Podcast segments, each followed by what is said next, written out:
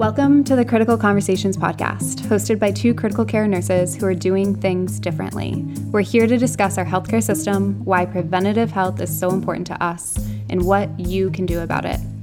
What if I told you you had the power to change the trajectory of your life?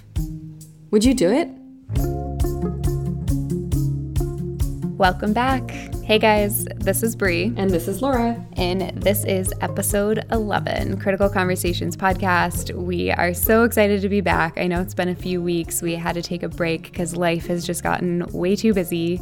Um, I decided to pick up a n- whole nother job in a whole nother realm of the healthcare industry. And Laura is working more than usual and also dealing with buying a new house and doing some renovations. Life is crazy, and we are trying to balance it all because we love showing up for this podcast, and we appreciate those of you that have hung in there and are showing up to listen this week. Keep helping us spread the word. We promise we're going to keep doing this as often as we can because spreading this message about preventative health and being aware of what's in our food and the world around us is our biggest mission and our biggest priority. So, thank you guys for still listening. And we are just going to dive right into the continued conversation that we started last episode, all about sugar.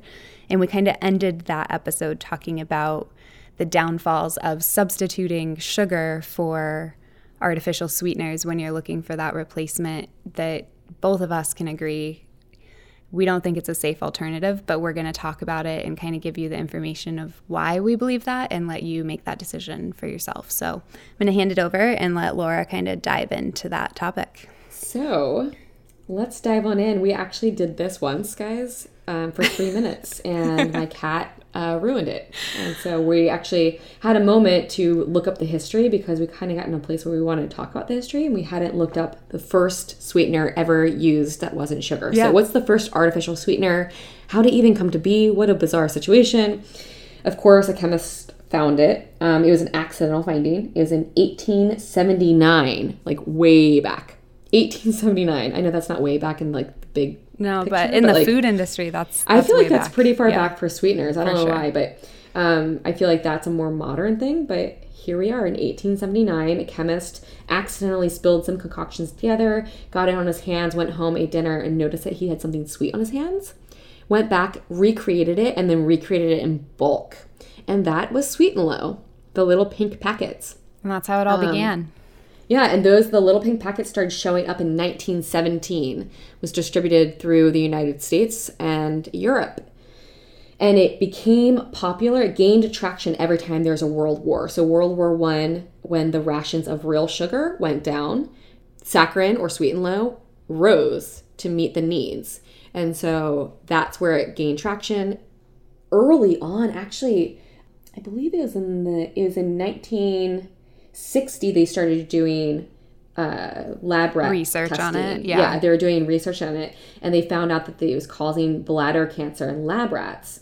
Um, I think early on, 1977, Canada banned it. Right. So other we countries banned it decades ago. We're still using We still it. have not banned it. Actually, it's found. I know that we're diving like straight into this, but I thought it was the history. Most I think common it's really findings for it. But unfortunately, it is the primary sweetener in children's medications, including chewable aspirin, cough syrups, and over the counter prescription medications. So, not only is it, it. Yeah, exactly. You can't really avoid that sometimes. And not only is that in children's things, it's saccharin has a bad history. It's not being allowed in other countries. And let's back up for just a second and just think about it. Yeah. I'm going to pose a question to you. If it is zero calories, what is it made of? If it's, you know, if it's a powder, and if you guys have ever held Splenda or ever tried to scoop out Splenda to like make a meal or make a dish with it, it, it weighs nothing. Like, have you ever stopped to think, what is this if it isn't anything in theory? Right? And what's the benefit to consuming it other than the sweetness? Well, the benefit I think is pretty easy for some people. The sweet, it gives you the sweetness, but well, it gives you without calories. Yeah. So if in a world, in a, especially our generation, our current society, that's still very much focused on calories, calories and weight loss, and kind of the scheming of all of that. Um, yeah, it's it's found in a lot of things. So you have saccharin, and you have all the big ones are um, Splenda, which is sucralose, and then you have aspar- aspartame, which is equal or NutraSweet. Um, so those are always around, but they don't come without a cost. Right. And it may not be a caloric cost, but you're gonna pay something for this, right? You Right. always do. That is so life. if it's zero calories, Laura, what is it? Chemi- it's chemistry. It's chemistry. Chemistry, It's I mean- chemicals. well, it is. It is. It's chemistry, but it's chemicals. Um, It's a food like substance created in a lab, made from a chemical base. I don't even know if I'd go as far as saying it's a food like substance. I'm not sure if most people would say that. I'm not sure if the food makers would say that. It's not. It's used in our food supply as an Sure. additive, as an ingredient in our food, but it's made in a lab Yeah. from chemicals. it has been manipulated and it's chemi- It's chemicals. And So just like you were talking we- about with the saccharin, we when we were looking into sucralose, it was also discovered in a very similar way as an accident in a lab trying to develop an insecticide. And they realized that it tasted sweet. So they kind of altered it, played with it a little bit, and that's where sucralose, also known as Splenda, guys, I'm not. We're not even kidding. It was. It was being diving into this formulated as an insecticide. like pause.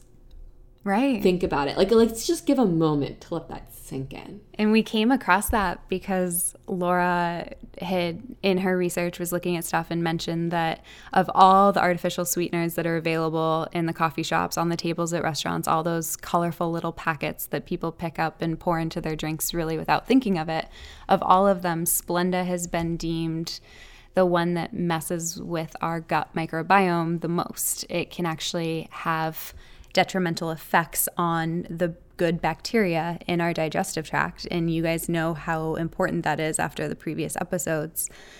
And we were asking why. Like, how does it do that? What makes it different? And we came across that in its creation, it was originally formulated to be an insecticide to kill off smallpox. you're right. Not even only that. It's made. It has. It's chlorinated. yeah. And then that's how it's still produced is with chlorine. So let's just let's go. We we, got, already covered really far basically. into We that. already basically covered saccharin. All right, sweet and low we've covered. The little pink packet, we'll call it what it is. We know that you think of it as little pink packet. Mm-hmm. I think of it as that too. For sure. So let's move on to the yellow packet. Um, this is the trendiest one. They've done an excellent job marketing. Um, when it first came out, what, how it was described to me in science class was it's basically sugar with an extra piece of carbon at the end, meaning that when you write it up in a, I took organic chemistry one and two and cried my way through it. Yeah, so don't, that don't worry about that. But um, yeah, so when it was being explained, I was like, that's brilliant. Look at this. Look at these scientists doing all these science things. That's so cool that you would just have sugar and then you'd add an extra little like carbon Yeah, molecule. slightly No alter the molecule for sweetness without the calories. Like it must be magic. Too good And to be true. And it sounds too good to be true, so therefore it is. That's the rule of thumb, right? Yeah. So going over Splenda real quick. So it is derived from sugar, but it was chlorinated and it was originally used as an or being developed as an insecticide. It is 600 times sweeter than sugar. Um, it's found in a lot of different stuff, and as we were talking about, it's gotten trendy and it's used in baking and and I think a lot of people kind of um, by the co- people i mean the companies like really focus in on especially these kind of things uh, disease people so diabetic people people who have needs for this or target people who are looking to reduce calories. Right. and those people are very susceptible to marketing. So it, it definitely does hone in on that.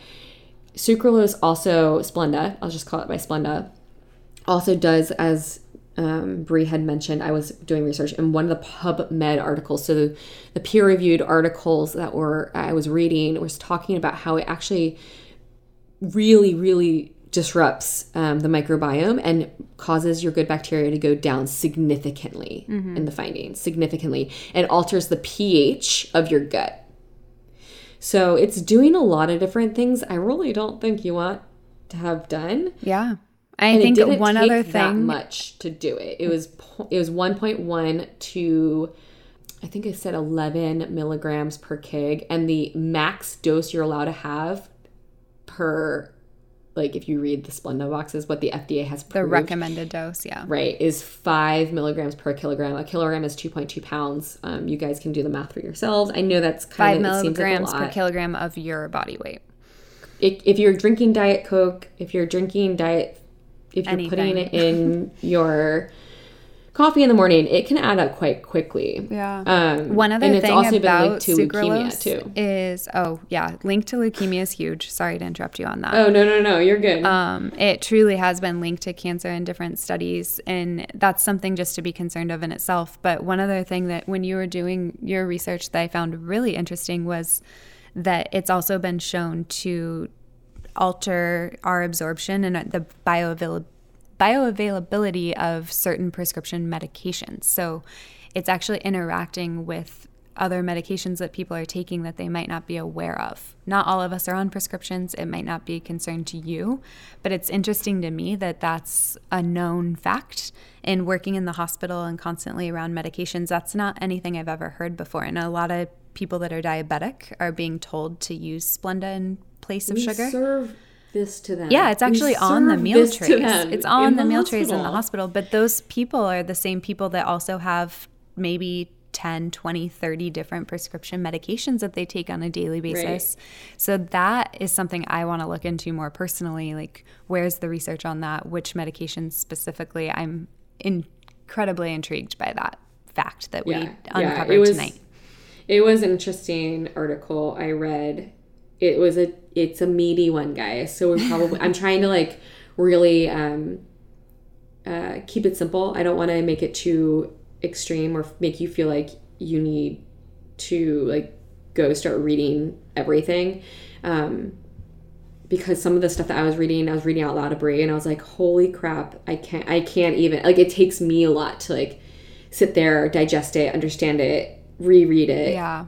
So I we will link so what we can, but I there's going to be some stuff that we're not going to link up because it's a little bit too in depth. Yeah. And you can message us if you want us to find it for you. Yeah. So So the little pink packet, the little yellow pla- packet, and now let's move on to the little blue packet.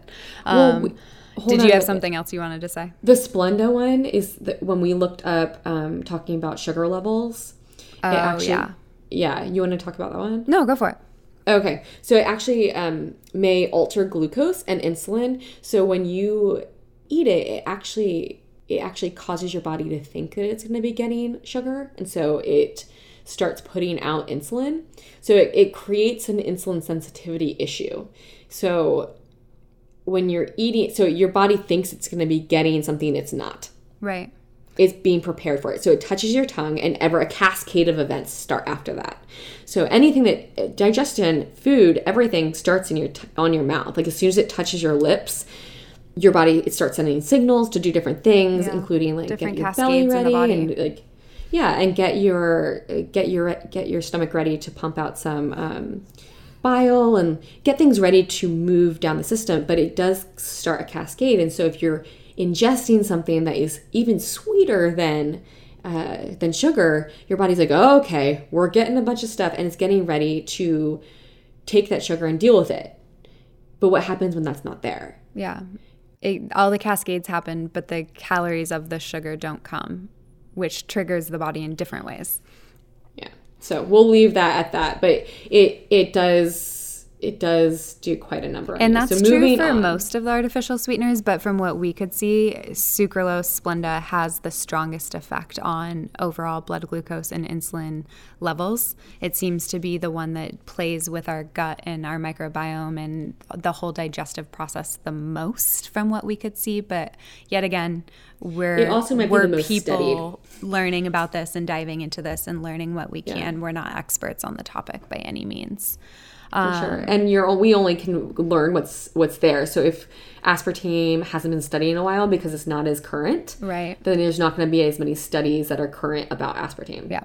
Yep. So that's the next one I wanted to talk about. It's the one I think that was pretty much put on my radar first. Like I remember Splenda being popular when I was in high school. My best friend loved to bake with it because she thought she could make brownies, cookies, all that with less calories and they would still taste as good. So I remember Splenda being a thing then, but aspartame truly is the most widely used in our food. And when I started diving into food and the ingredients in our food, aspartame was the thing that really, really changed my awareness of like sodas and chewing gum and different things like that because aspartame is the big ingredient in most diet sodas. It's in almost all chewing gum still to this day as far as I know, unless you're looking for more natural brands. But aspartame, we talked about Splenda being linked to the gut. Aspartame is really linked to the brain.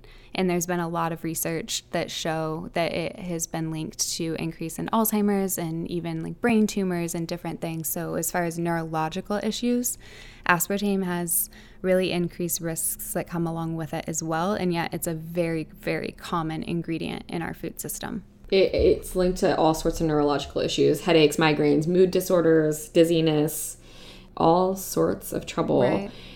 And with all of these things, that something again, Brie and I always talk before we actually talk. It's a quite it's quite the uh, production. production. getting this on because um, we want to be well educated. We want to be well thought out before we actually come to you. But we were talking about how some of these things are like, well, you should avoid this if you're pregnant or nursing to me, that's a little bit of a red flag. Right. Because if aspartame isn't safe while you're pregnant or nursing, should you be consuming it? And it's such a common part of our American diet. It's a very common daily thing. You know, it's not like alcohol and cigarettes where it's kind of known as like it's a something you do on occasion. Like drinking soda, chewing gum, that's a very common thing. And for them to claim that there's risk during pregnancy is a huge statement to realize the the risks. If it's happening while you're pregnant what's it doing to you long term if you're consuming it on a daily basis when you're not pregnant? Well also one of the re- one of the risks of being pregnant and taking aspartame is actually predisposes babies to metabolic syndrome disorders and obesity later in life. So it's Perfect. whatever it's you know how I just was talking about how when you taste something your your body starts immediately doing what it's supposed to do when it has something sweet coming in so if you do that and you do that for the baby, it can actually cause the baby to start having those things happening inside of the mom. Right. So it predisposes them to metabolic syndromes, including diabetes, including obesity um, later in life. So there's just things that if it's what is it worth to you? Everything's right. a risk, like a risk benefit analysis, everything in your life is, whether you're thinking about it as that or not. Everything is like, are you going to smoke? Are you going to drink? How much are you going to do that? To what avail? Like, what are you trying to get from it? Is it worth your life? Yeah. Like, is there certain things that are worth your life? And I have this conversation with patients over smoking because I always we, we have to go through. Yeah, we're required to get them the to, education to quit smoking. And here's why. And I always start off with do you plan like if I have a conversation with you, do you are you open to quitting? And they're and sometimes they'll be like straight up no.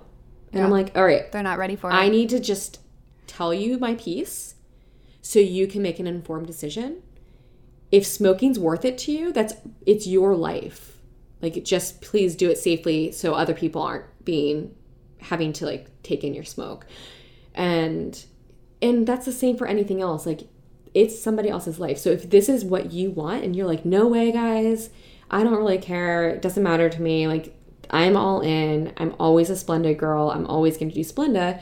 That's fine. But I do want you to understand what you're signing up for. Yeah. This is like an informed consent of right. Splenda here. That's exactly like, why we're doing this. we want you to then have the power and take back that knowledge and take take the power back through education so you can go out there and make the best decisions for yourself. Right. And whether it's maybe you maybe you're a big Splenda person, maybe you're maybe you're still on sweet and low, who knows? And you use several packs a day, maybe you just cut down to one. Like any anything is better than right. before. Absolutely. And if you, if you don't want to change, it's also your right. And we're we're here to support you in your right. We just want to make sure that you're a conscious consumer of what you're yeah. putting in your body. And I do have a feeling that most of you that are listening to us right now, if you came to us and you're listening to this podcast and you're making the choice to listen to this podcast, you're obviously open to the information and pro-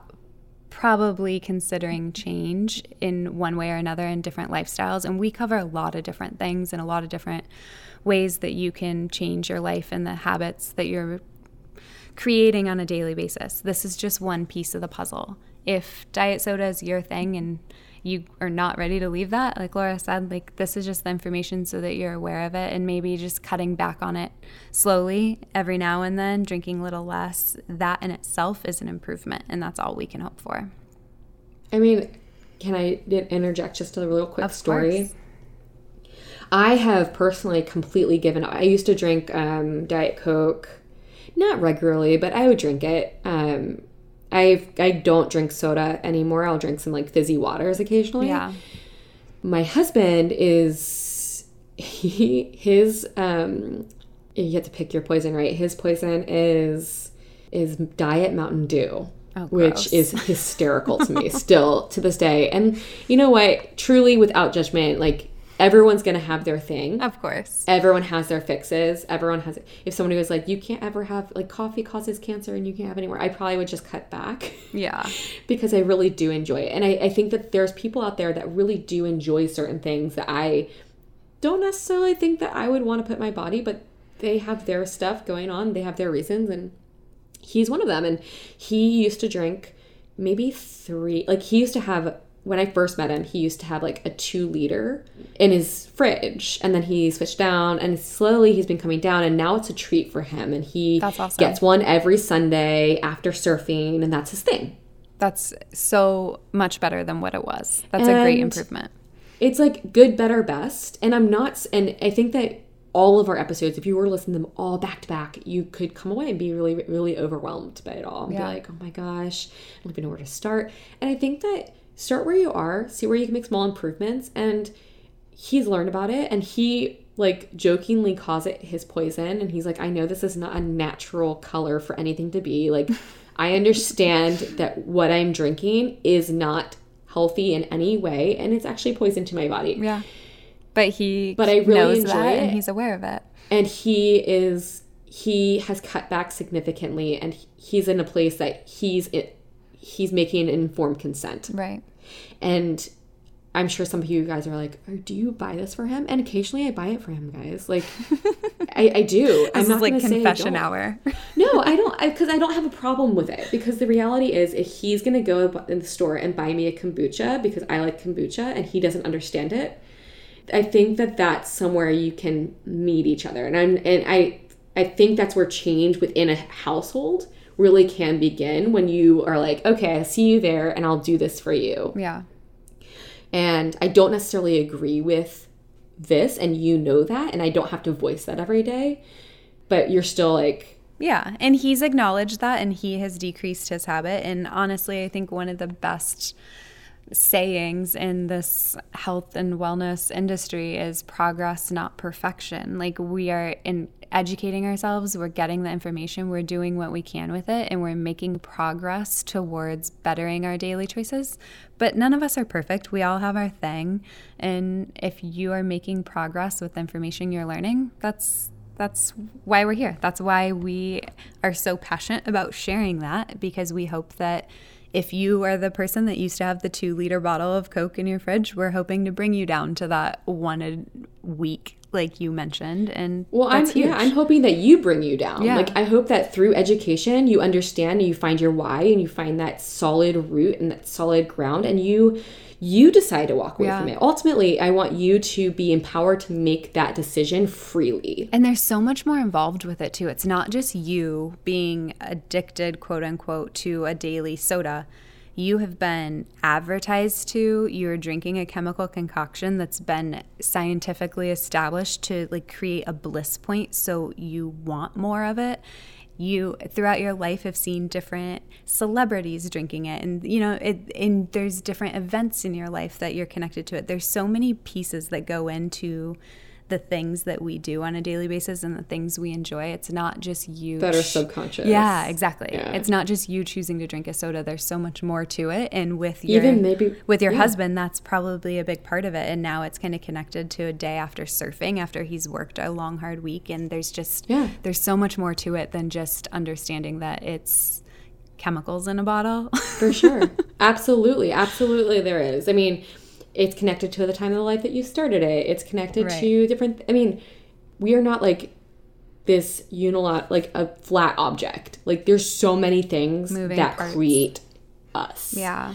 Um, so yeah, getting back to the food and into the into the sugars, I think we have two more that we wanted to discuss. Yeah. We wanted to discuss what was it? The plant. Stevia. Stevia. thank you. that was a big because Stevia has become like real popular. Yeah. right, and recently. after episode 10, that was a big question I got. A lot of people are saying, okay, so we're aware of the 25 grams of added sugar. We're paying attention to that. But of the sweeteners, if I'm going to choose something, what's the best option? You know, there's this long list of different sugar ingredients, there's a long list of different chemical zero calorie sweeteners available. And stevia is the one that's kind of marketed as the healthiest option because, unlike the rest of them that were developed as a chemical concoction, stevia truly does come from a plant and it was sourced from cultures that used it for centuries that in its natural form as a natural form of sweetener.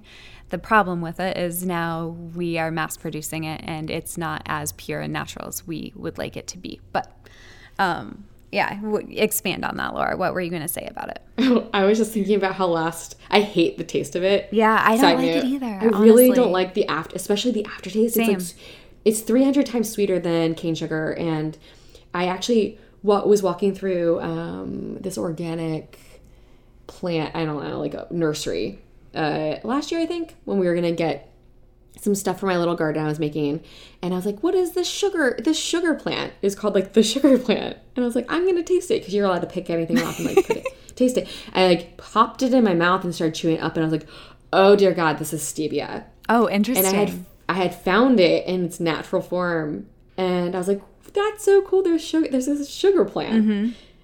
Oh gosh, it was such a mistake, but. Yeah, I did find it in natural form. If you found it like that, I think you could like add it to things. But people are probably not looking to like add little Yeah. bits of a plant to their coffee. right, like brewing it like a tea leaf and getting like the natural Right, so- sweetness out of it. cane sugar is also a plant. Let's go back to remind ourselves of that and what it's been, what's done happened to it um, has has been really bad. And then in general, it's still not the healthiest because of the way it's, it affects your body. That too, I want to go back to agave because agave also a plant. okay, agave also spikes your blood sugar like immediately, Agave like is so high in fructose. right away. You put it in your mouth, your blood sugar goes soaring up. It's going in. Okay. Yeah. When a person comes into the hospital, if they like, if they're like really down for the count, what they used to do is take, um, that you can take this like really sweet gel and rub it onto the gums in their mouth because that's actually a super quick way of getting uh, sugar into the body. So, um, if you're found at home, you have too low blood sugar. Josh was teaching this when we first met that you can take um, icing and rub it onto gums. So the reality is, it doesn't take much to get this stuff into your system and get an immediate response from your body. Your brain will light up, everything. You don't- will get an, an, an immediate. Want to do that to your body. Right. Again, just like I ended the last one with, like, what would you ever take your car and like go from zero to to a hundred with every stoplight? You would never do that because that would be terrible for your car. Just like this, doing this and how we consume sugar is really terrible for the body. Right. That's the same way we're doing it. We're like, all right, here we go, and we're just Just constant Sucker surges. punching it. Yeah. Um, Back to yeah, so- stevia though. You got kind of off on a, a tangent. No, I there. didn't. I didn't really have much to say about stevia except for I, I personally don't like it, and I tried it last year, and it was in a plant form. This is the thing Um, though, is I do have something I want to say about it. Is stevia truly is of all the sweeteners out there, it's known as the healthiest sweetener. And if you're gonna grab one, it's probably your best bet. But just like everything else, look at the package, turn it around, read the ingredients. There's a few, very far and few between brands that are truly just stevia. The rest of them are combinations. Some of them are mixed with maltodextrin, dextrose, erythritol, sugar alcohols, different things. So most of them aren't just pure stevia. And I think that's where I have my kind of uncertainty around it is it's been marketed as the healthiest option. So people are grabbing at it easier, but they're forgetting to take a minute, stop, look at it, be aware of what you're using and realize that most of the time it's not just purely the plant. So that's what I have to say about it. I think that that's kind of where I was going to go back, even though I said I wasn't going to. But I, when I said the natural, like the cane sugar and the agave came from plants too. Right. This is also a plant, especially when things get popular. Um, they're being mass produced and they are being it's, it's processed at this point it's processed you're not going outside and clipping things and putting it in your coffee Yeah. um, so just take account of that and just think about it i don't disagree that it's probably one of the better ones at this moment Like if you need something, if you're transitioning, you need something. I used it when I was transitioning down from sugar, but I just realized Yeah. I didn't like the taste of it, so it was Yeah. really easy to get rid of it. Um, last one that i really want to talk about because this comes up too is Yeah. xylitol Yeah, sugar alcohol. So sugar alcohols. So when I started researching sugar alcohols, it was actually after I took. I kept on getting really sick after I'd eat um, certain protein powders, and I didn't know what was going on. My belly would get really bloated, and I was distended, meaning that my stomach was sticking out to like where my boobs were. Like they were like it was like I was like flat because I was so bloated. like I looked ridiculous. I felt terrible and it has a really pronounced laxative effect because of the chemical makeup and how your body cannot digest it well. So it's while there's not a ton of like, oh, this is really terrible and it's going to cause cancer and it's going to cause all these things, it does cause quite a GI yeah. Um, situation. Yeah, I think in cause- the health industry, it's usually recognized as like the safer, safer alternative to use for like baking and stuff. I even have heard Dave Asprey and like reading his bulletproof diet, like he has xylitol pretty high on the list as like a safer alternative to use, which surprises me. And what you were just getting at is the GI effects of it, even if it's not affecting our blood sugar in any body, way and it doesn't have the chemical effect as far as the cancer risk and things. If it has any side effect at all, like your body is responding to it for a reason in that way because it's not recognizing it. Yeah. And side note, sugar alcohols are toxic to dogs, just Yeah. so you know. Very. Um, but yeah, I, I, I agree. I think the last two that we've mentioned, um, so sugar alcohols and uh, even so, I think sugar alcohols I'd put below using um, stevia. Yeah, same. Yeah, I mean the list of side effects with the xylitol. Yeah, it causes quite. What GI is it? like it a lot of says bloating, gas, cramping, diarrhea, and a very common laxative effect. That it can actually be used, and it is used as a ingredient in laxatives that you can buy at the over-the-counter pharmacies. So it's just it's another thing to be aware of, and a lot of people that buy like sugar-free candies, that's usually the sweetener that's in it, or some of them, the like the more natural sugar-free candies, I should say, um, and the gas and bloating that might come along with it. Just be aware of that, that it could be due to that ingredient. So those are the main, the little packets found on the table. Xylitol and those things are usually a little separate. You have to find those in baking aisles in different areas. But those are the main things people were asking us about after last episode when we talked about why you should be avoiding added sugars in your food.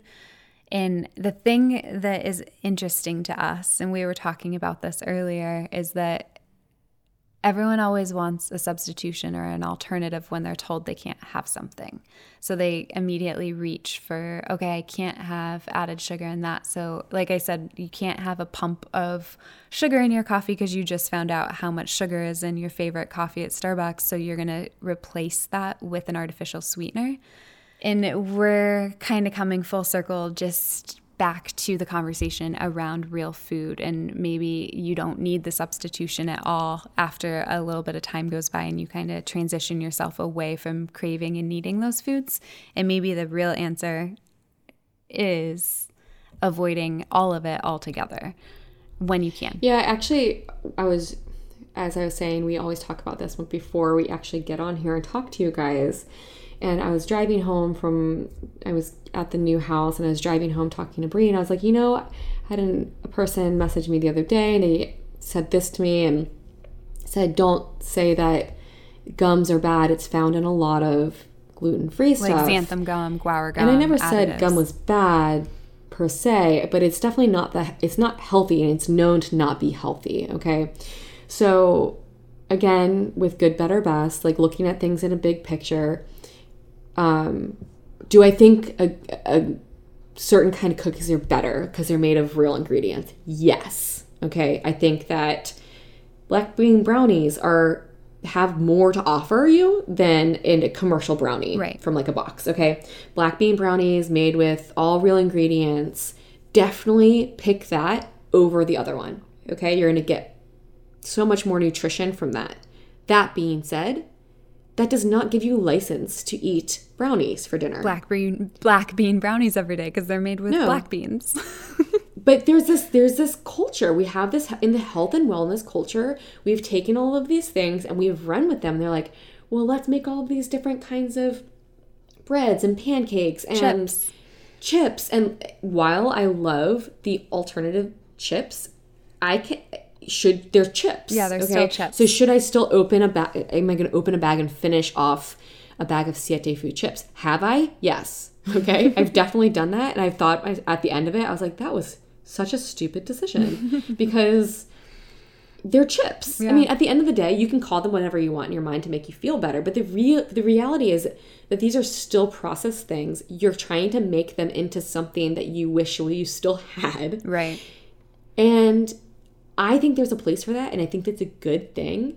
I think what they're doing is a great thing. I really like supporting companies like that. Right. But Cleaner as a ingredients for sure, but it's still a carbohydrate. It's still an indulgence. It's still something that you should eat in moderation.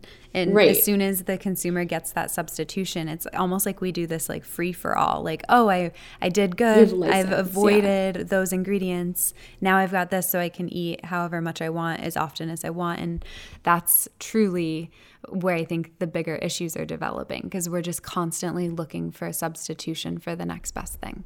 Right. And it's the same thing with like honey. Just because it's honey doesn't mean you should be eating like tablespoons Yeah. of it. Yeah. Okay. And dates. Um, we were talking about Oh, dates. and we were talking about dates because dates actually is how I even got started on researching sugar about two years ago now. because they're delicious Um, and it's a, a nice sweet treat. But Well, no. Here's what was happening. I sat on the couch. I had a date. I said to myself, "That was delicious. I want another date. I want had another date." In my mind, I was like, "This is perfectly fine. They're dates, right? Yeah, it's a plan. They're totally fine. They're food." Okay, so that takes you only so far, though. it's one ingredient. It's organic. It is, and it, it has nutrients. It does. Like there are a lot of redeeming qualities about that Absolutely. that I want to say is there, and it's true. I couldn't stop getting up to go for dates, and at one point, I stopped and I had the wherewithal to be like, I need to look this up. I looked up how much sugar was in a date, and then I started looking up what sh- like the things that the place in your brain that sugar actually turns on, and I was mm-hmm. like, oh, good. Like I am like just I am just like in sugar heaven right now. Right. Like basically, I'm just I was in that place where I was just basically eating sugar after sugar after sugar. and after you were sugar, getting some like, additional nutrients. You got nutrients and things, but you're still getting a sugar high and then a sugar For crash. sure, but it made me realize what I was actually doing in that moment, like how my body was seeing it. And they're like, "Ooh, this is so fun. This is." It was like a reward system. I Right. was like, "Yes." yeah. When I And first just because you're not, I'm not eating cups of sugar, um, doesn't mean that that's the appropriate way to to eat food. Absolutely. For me, I discovered dates. I dates weren't really on my radar as like a food or a snack food or anything until I started learning about the ingredients in my food and learning how to make recipes cleaner. And I discovered Deliciously Ella, and I love her, and her recipes are incredible. But all of her desserts and treats, a lot of them use dates. She has a recipe. If you've never heard of her, look her up, deliciouslyella.com. Sweet potato brownies kind of like black bean brownies, but instead of using black beans, use sweet potatoes. So you feel good about it because you're using a sweet potato. But then the dates are what's used to sweeten it. I believe there's maple syrup in there too. So you feel good about the ingredients. But when you really kind of take a step back and realize it's still a brownie, it's still And a you treat, should- it's still a dessert. Right. You should feel good about the ingredients. You have done Oh, I that's a, loved it. that's an awesome like there are so many really really good holistic um, nutrition people out there who are making like full on full blown chefs like who are making amazing food from real food from Right. really good ingredients high quality things that you should be eating But that being said, you shouldn't be eating them primarily. Like just because something is labeled gluten free, vegan, dairy free, whatever it is, does not mean it's a that that it it yeah it doesn't mean that and it honestly just because it's vegan doesn't mean it's healthy. That's and we've talked about that with Oreos. Yeah. Like just because it's labeled something doesn't mean you have license to just go at it. Yeah. So what I'd say and why this is coming up with the um with all the like I want to call them fake sugars, but the artificial sweeteners is because these are kind of like in the same mindset. Like what can we do to have sugar but not to have sugar? And that's how they're being used. Yeah, you're trying to replace one addiction with the next instead of like really just kind of backing away slowly from the thing that you're indulging in too frequently, most likely. And just, it's truly about just retraining our taste buds and our habits and the choices we're making. It comes with time, it's not going to happen overnight. Food is going, real food will taste bland at first if you're truly used to large amounts of sugar and especially if you're using artificial sweeteners because like laura said didn't you say it's like 600 times sweeter than sugar Um yeah, Splenda is. yeah so it, it creates a whole nother addiction on top of something you were actually trying to make a conscious decision of improving your daily choices and then it just kind of falls into this other long-term habit that we don't want you to fall into And back to uh, the quick comment we made earlier about our diabetic patients in the hospitals getting those packets of artificial sweeteners on their trays in the hospitals when they're served food. It's like it just shows how widespread the problem is. It's just mainstream. It's part of our culture. It's it's a condiment. It's available to us at every meal if you're eating out or eating at restaurants and coffee shops. Like it's available to us, so it seems standard and it seems safe. And that's what I think the hardest thing is to kind of absorb the information and realize that there's other people out there doing this research and realizing the long-term effects these choices are having on us but because it's so mainstream it's really hard to pull back because it's it's a business it's a business and people are profiting from it and it's all it's all part of the process Right. There's actually a quote that we can, I mean, if we're done, we can end with because I think it's a fantastic quote for this Yeah, whole situation. go for it. And it's by Wendell Berry, and she said, People are fed by the food industry, which pays no attention to health, and are treated by the health industry, which pays no attention to food. yeah it's powerful There's a huge, there's a disconnect, and we're trying to, we're trying to help bridge that. Yeah. So I think the biggest struggle when we provide information, like uh, trying to avoid added sugars in your foods and then avoid the artificial sweeteners now that we just talked about. Um, we touched on this at the end of the last episode, Laura, but let's just offer up a little bit more advice as far as what are good alternatives, what are good ways of trying to break free from that. You mentioned earlier um, decreasing sugar and increasing fat intake, I think is a great point I wanted to hit on again. You mentioned that at the last I was going to episode. say that again. I thought you were asking me the question again. I was like, increase your Yeah, fat. Like it's I, huge. I'm not even kidding. It's it it is fantastic. And I think the reason it works is because when you're eating sugar, you're getting the sugar highs and the sugar lows. And like you said, you had a date and then you want another one because it's this constant balance in the body that you keep spiking the sugar and it keeps wanting that. Where with fat, it stabilizes your blood sugar. It doesn't even affect your blood sugar. You're not getting those highs and lows. So if you can increase your fat intake, you'll have less sugar cravings over time and it's not going to happen right away. So avocados, coconut, coconut oil, coconut butter, um, nuts and seeds, chia seeds, almonds, macadamia nuts, um, ghee, butters. What are a couple other ones that can just start to begin to incorporate more into your daily routine? I think you hit a lot of them. I think I think it's easy for us to say that too. I'm trying to think I'm trying to think this through as somebody who is very new to all of it and I think that that sounds very scary to a lot of people. But I think it works. So if you're open to that, it fat doesn't equal fat, guys. If anything, sugar is actually causing a lot more harm to you. Yeah. Um, but that be all being said, I think that if you take a step back and you try to just if you remove one one thing you can do is not remove all the sugar and just be cognizant of the 25 gram per day limit and start reading the backs of things and then you're like then you just become aware of it. Right. It becomes a game. It's like, oh my gosh, can, what can I buy with my $25 worth of, you know what I mean? Like I converted grams into dollars Yeah. but um that's a that's kind of a fun game to play with even with your kids somebody messaged me last year about it and they're like i played this game my kids are out of school they're into calculating stuff right now they're like in grade school and i told them this is how many grams of sugar they're allowed to have a day and they can spend them however they want and they are reading the backs of all of these different things That's awesome. So you can get your family involved in it. It can be a whole group project. You can do it by yourself and be like, okay, I'm gonna be mindful of this. Even for a week, it changes how you look at things. Yeah. So if you can just start there, you're not giving up anything. You're just trying to like educate yourself and play this game of I have 25 grams. Where am I gonna spend it? And then if you go from there and you're like, I want to go a step further, I think cutting out added sugar altogether. Right. So you can still have you can still have fruit. Yeah, getting back to the of real food. Right. At the end of one week of doing that, I, I tell you the truth.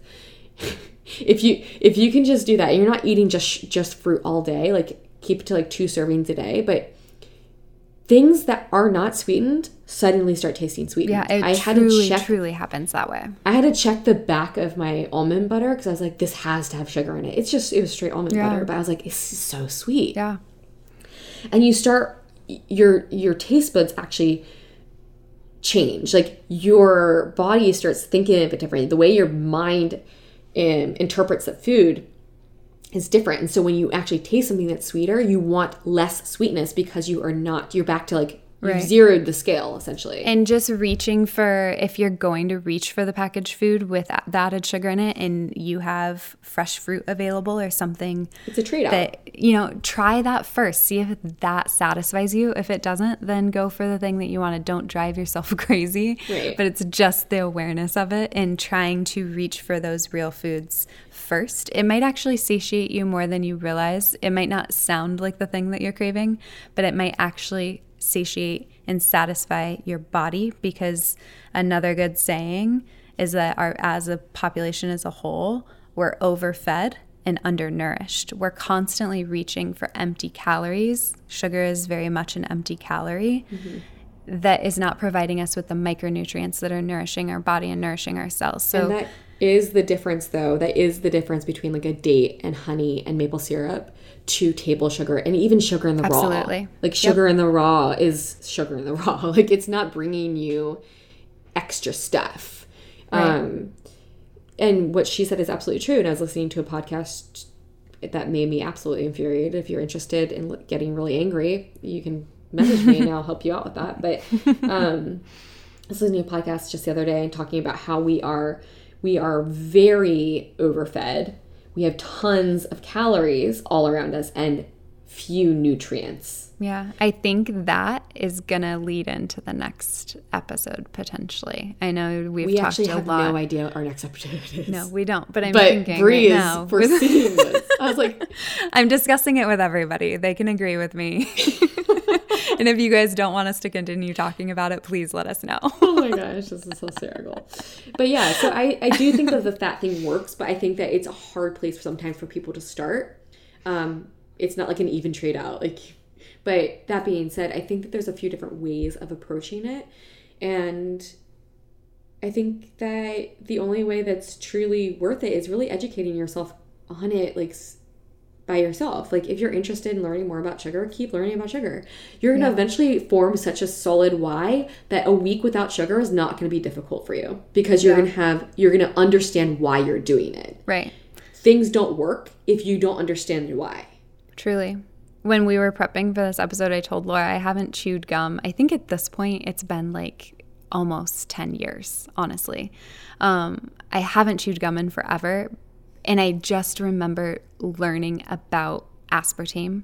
I don't remember exactly what was said or what the information was or where I even found it, but I do remember how it made me feel and how I realized that it wasn't something that was serving me. It wasn't giving me any benefit. And I, with that information, was then motivated to create change in my life. And I haven't opened up a pack of gum since. It was so hard at first. It was truly a habit I had to break.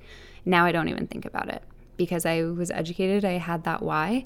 It motivated me. And now my new habit is it's not even part of it you know so it's it's all based on finding what works for you what motivates you dive into the research and education yourself and reach out to us we're we love talking to you guys and we're here to help if you have any other questions absolutely well thanks for tuning into um, episode 11 I know that it was a kind of a long time coming. We finally did it. we finally did it. And if Sorry, you want guys. to, if this was uh, helpful to you, you can feel we would love it if you shared it with your friends or family.